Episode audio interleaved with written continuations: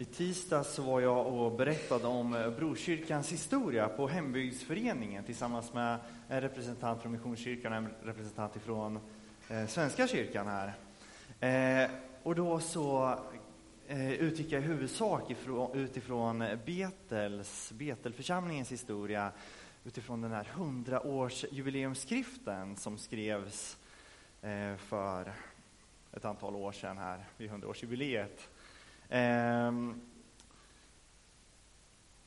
och den här skriften innehåller flera olika delar och en del är en tioårsberättelse från 1904. Alltså tio år efter att församlingen bildades. Då står det så här. Och jag ber om ursäkt för min dåliga gammalsvenska, va? men ni får föreställa er. Hur tillståndet i dessa trakter såg ut på det andliga området för tio år sedan var rätt annorlunda än förhållandena är nu. Man kan nästan säga att ett hopträngt andligt mörker var lägrat över trakten och de allra flesta av befolkningen slumrade i syndasömnens sköte. Ty sällsynta voro det som frågade efter vägen till livet, ty Herren till pris fanns det här och där, vilkas andliga ögon blivit öppnade och riktades mot ett högre mål och som även öppnade sina hem för evangeliepredikan. Men så behagade Gud till vår stora glädje att på våren 1894 låta en kraftig väckelse låta en kraftig väckelse utryta och icke så få begynte skakas på sina falska grundvalar och vaknande till liv samt bekände sina synder och mottog rening i Lammets blod och mycket mummel var bland folket. Somliga sa, han är god, men andra sa nej, han förvirrar, förvillar folket.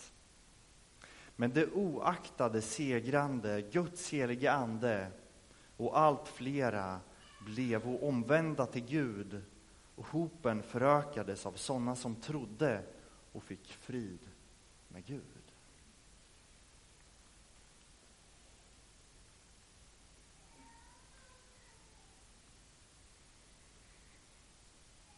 Vi har konfirmation tillsammans med Missionskyrkan och i torsdags när vi träffades så läste vi ett papper tillsammans som Sören, pastorn i Missionskyrkan, hade skrivit ut. Och ett av orden som fanns i det här pappret var ha-begär.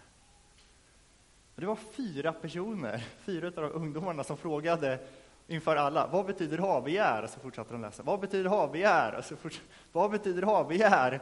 Och vad betyder ha-begär? Det gick inte in.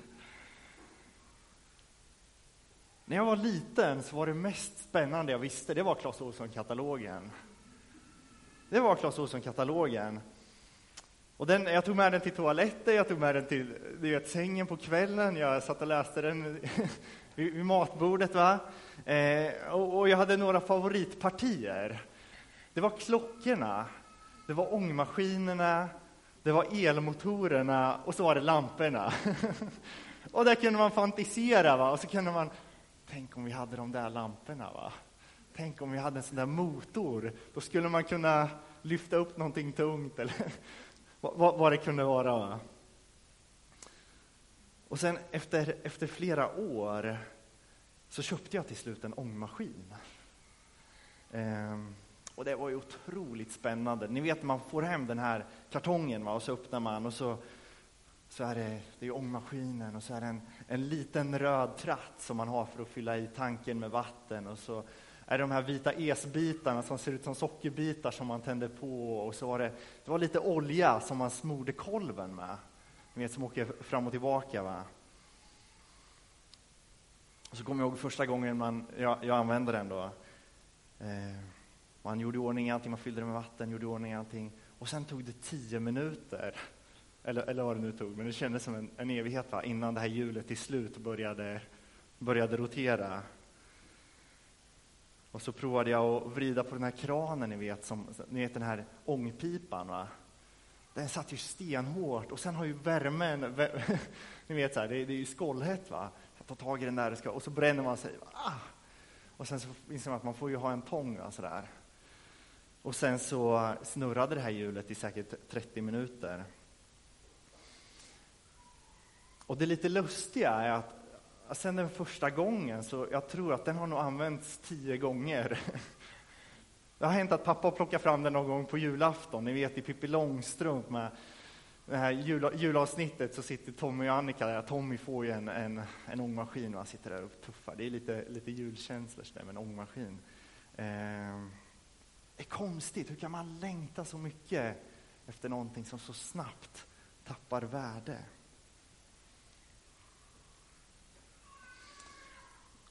Finns många berättelser i Gamla testamentet som man kan kalla för förebildsberättelser för, för berättelsen om Jesus.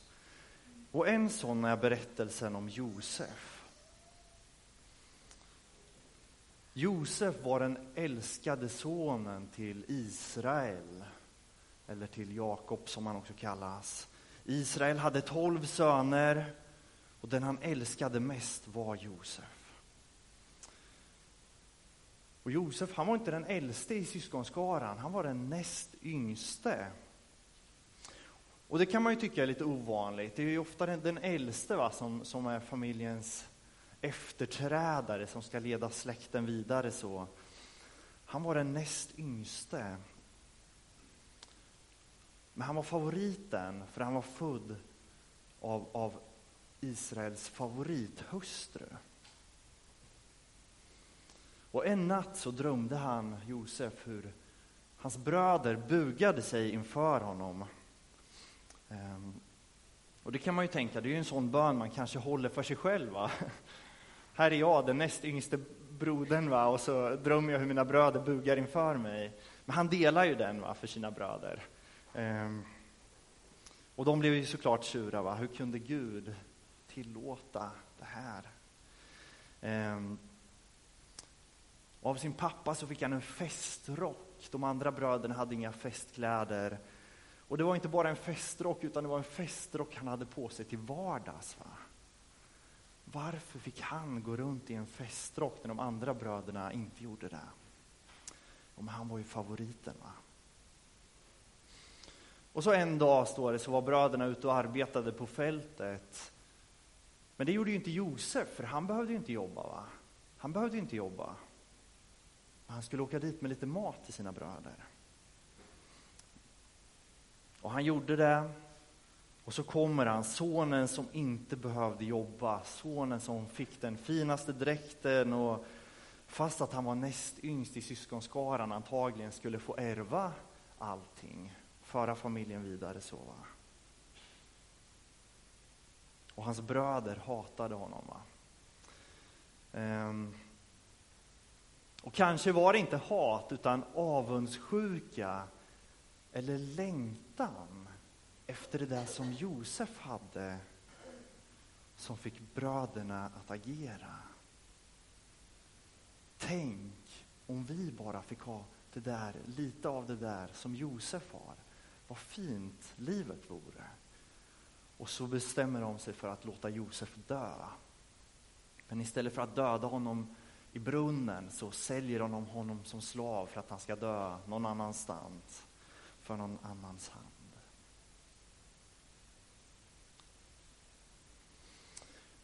I den tidiga väckelserörelsen i Sverige så var det vanligt med, med väckelsemöten.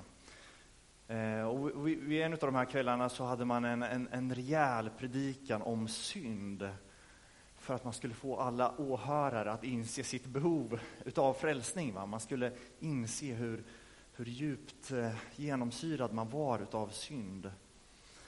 Och sen så fick eh, de som kände sig träffade utav det här ligga på kyrkans golv natten igenom och be till Gud om, om frälsning.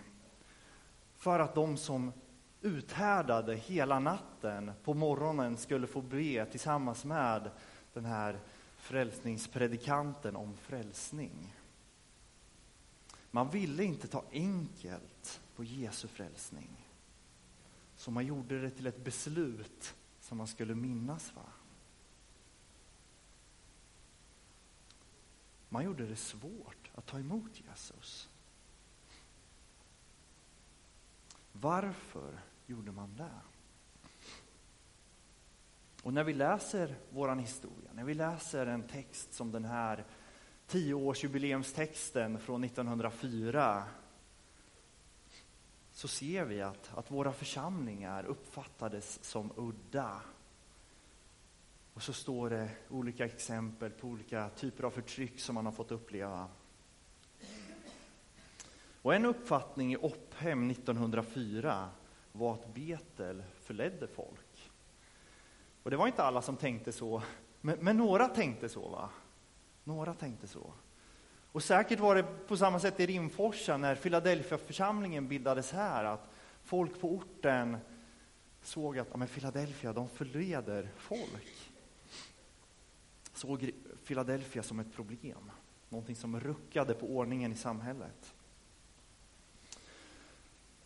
Och jag gissar att, att det finns några här inne i, i lite senare historia som fick bränna sina LP-skivor när, man, när man bestämde sig för att, att vilja följa Jesus. Man var tvungen att göra upp med sitt tidigare liv. För man fick inte tra tron lättvändigt. Det måste vara på riktigt. Va? Jag kommer ihåg när jag var liten, så hade jag, jag tyckte jag hade så konstiga vänner.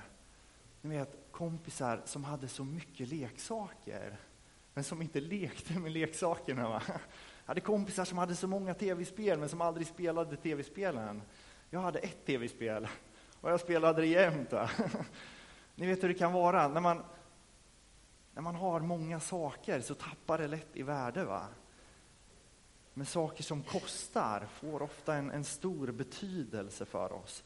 Jag kommer ihåg, jag blev förvånad när jag upptäckte att en av mina, komp- en av mina närmsta barnkompisar i, i, i lågstadiet, han hade ju en ångmaskin hemma, hittade jag i en, en garderob. Va? Den hade han ju aldrig visat mig. Och ni vet, så här, det var ju min stora fas, fas, fascination. Va? Jag tyckte det var jättekonstigt. I en av dagens texter från första Petrusbrevet 4, 12-14 så står det så här. Mina kära, bli inte överraskade av det eldprov ni måste gå igenom, som om det vore något oväntat som händer er. Gläd er istället över att ni delar lidandet med Kristus, ty då får ni jubla av glädje, också när hans härlighet uppenbaras. Saliga är ni om ni skymfas för Kristi namns skull, ty härlighetens ande, Guds ande, vilar över er bli inte överraskade. Och jag kan nog tänka att jag skulle bli ganska överraskad om jag fick gå igenom ett eldprov ifrån människor i Rimforsa. Va? Eh, om jag utsattes för, för hot och förföljelse på grund av att jag tror att Jesus är världens frälsare. Jag tror att jag skulle bli förvånad då. Va? Jag vet inte vad, vad, du, vad du tänker, men, men jag tror att det är, inte, det är inte som att vi går runt och och förväntar oss bli förföljda. Men när vi läser vår historia så ser vi att det var inget konstigt. Man blev inte dödad för sin tro, men man kunde bli utpekad som en av dem och lite idiotförklarad. Sådär. Och går man ännu längre tillbaka i vår baptistiska historia så, så blev man fängslad och kunde bli landsförvisad om man var frikyrklig. Och med det i ryggen så gjorde man det svårt att bli kristen. Och när vi läser i kyrkans historia, ni vet, i början så var det ganska vanligt, eller det förekom att man kunde bli dödad för sin tro. Och där hade man ett katekumenat, man fick gå bredvid kyrkan och det kunde vara en period på upp till tre år innan man fick döpas och tas upp i kyrkan för att det inte är ett enkelt beslut. Det är det största beslutet i livet. Och det kostar livet.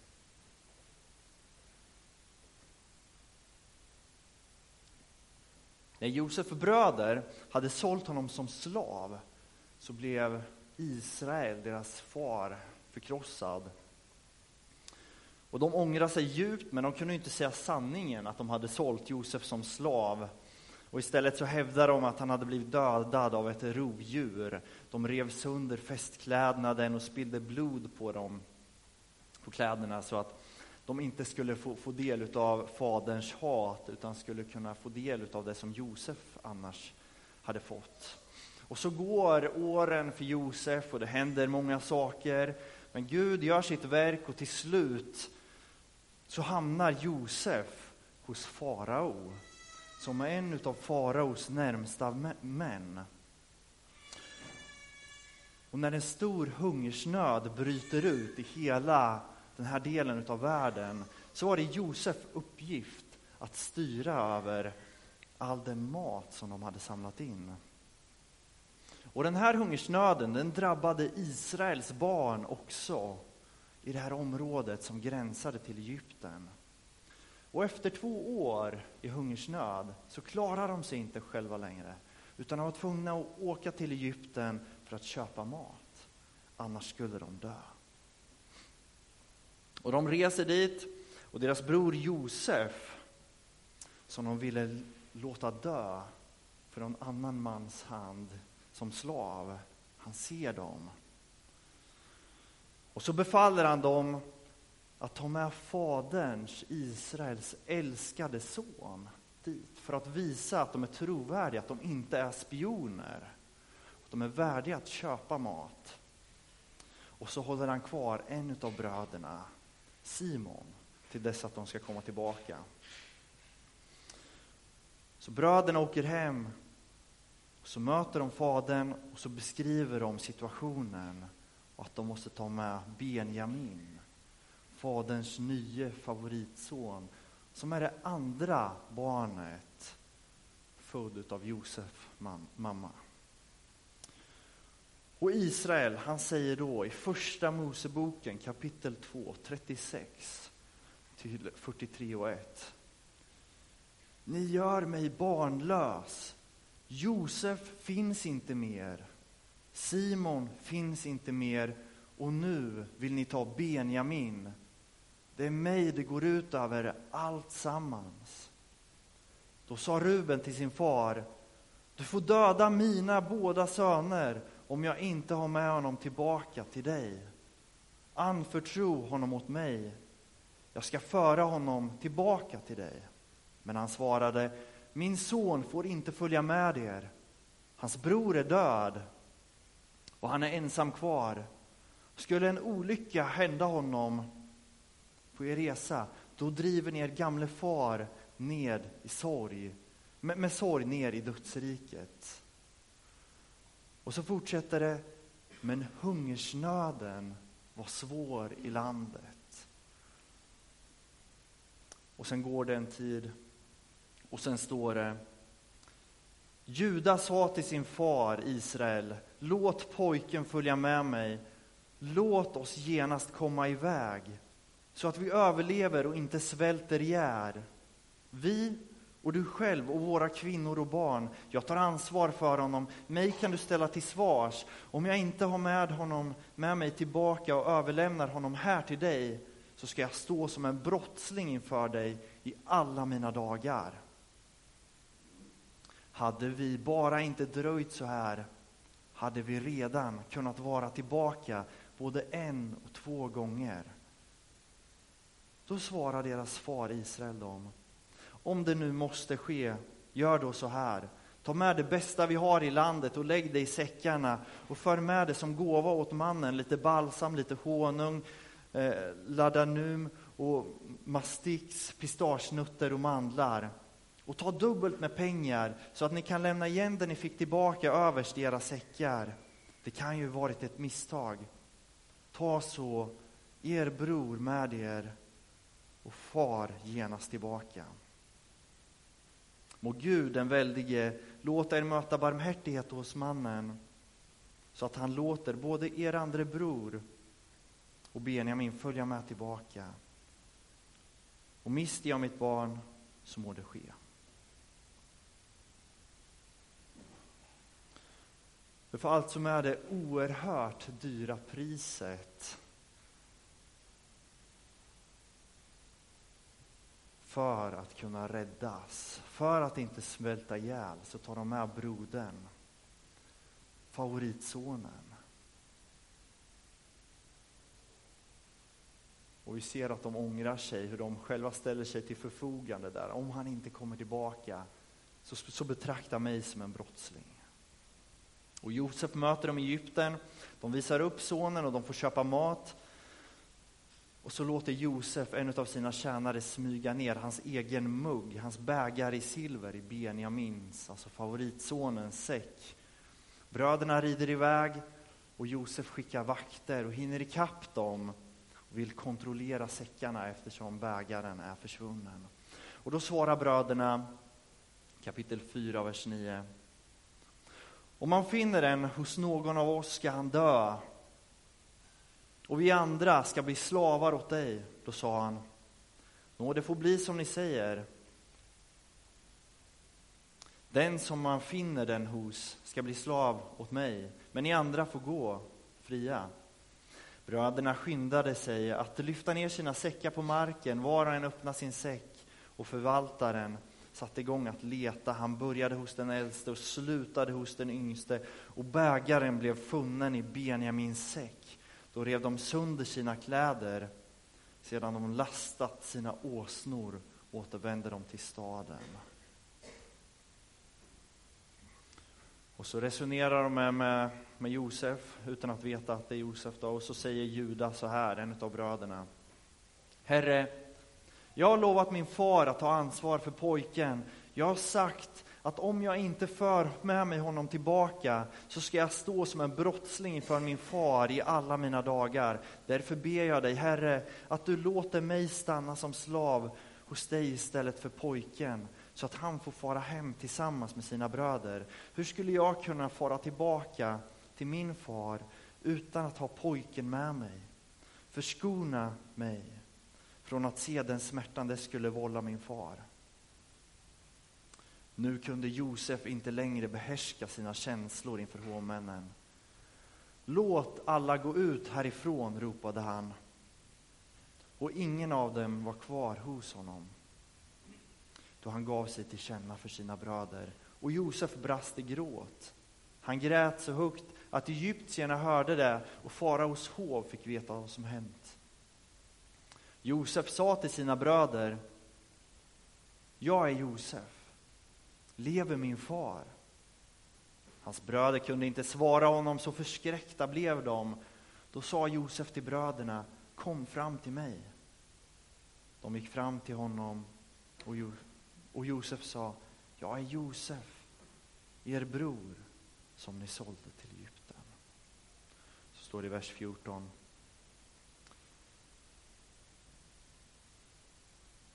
Han föll sin bror Benjamin om halsen och grät, och Benjamin grät i hans famn. Josef kysste alla sina bröder, tog dem i famn och grät. Israel stod inför att dö med hela sin familj. De hade ingen mat. Och det insåg bröderna. Vad var priset för att överleva? Att sända den älskade sonen. Israel hade förlorat det han älskade mest. Skulle han våga sända sin, sin andre son med den här kvinnan?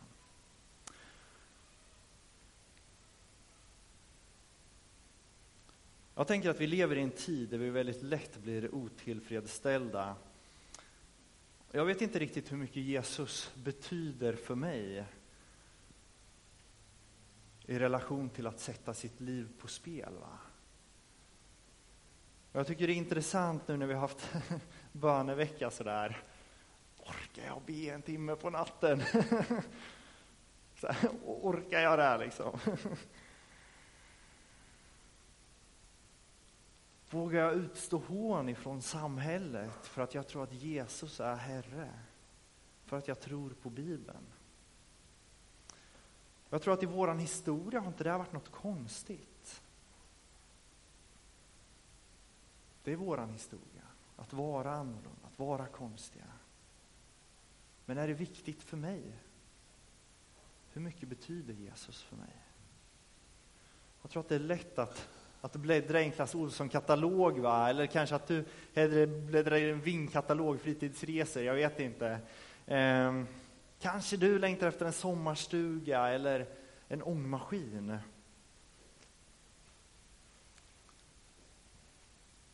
Vad ska ge oss frid? Vad skänker oss räddning? Och jag tror att sanningen är att vi behöver inte mer. Vi behöver mindre. Jag tror att vi måste skala av. Jag tror att vi måste få bort en massa saker ur, ur våra liv för att dricka ur en enda källa. Jag tror att vi är otillfredsställda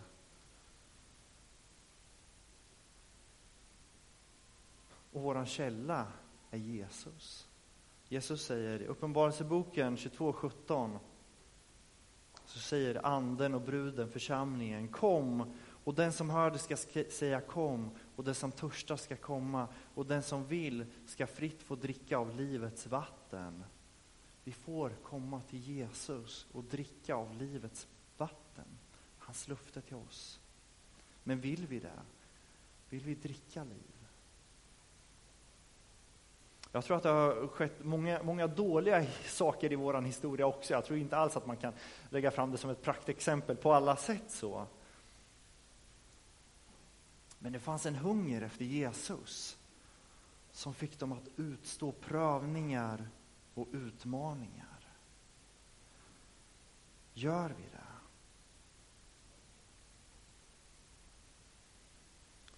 De frågade vad habegär är för någonting på konfan. Och jag tänker att habegär är den där hungern efter någonting mer. Den där hungern efter en djupare tillfredsställelse. Och jag tror inte frågan är hur, hur blir jag av med mitt habegär? Utan vad är det som svarar an med, med sann mättnad? Och jag tror att vi matas hela tiden med reklam för olika saker. Har du det där så blir du mätt.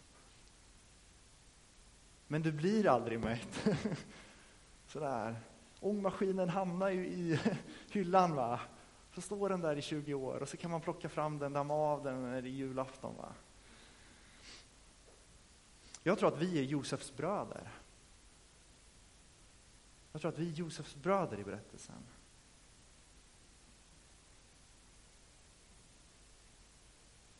Tänk om vi var Josef. Tänk om vi hade det han hade. Va?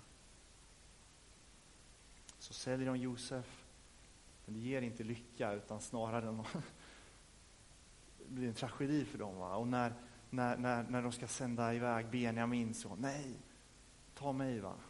jag, jag står till svars för dig pappa. Om, om, om han inte kommer tillbaka så får du döda mina söner.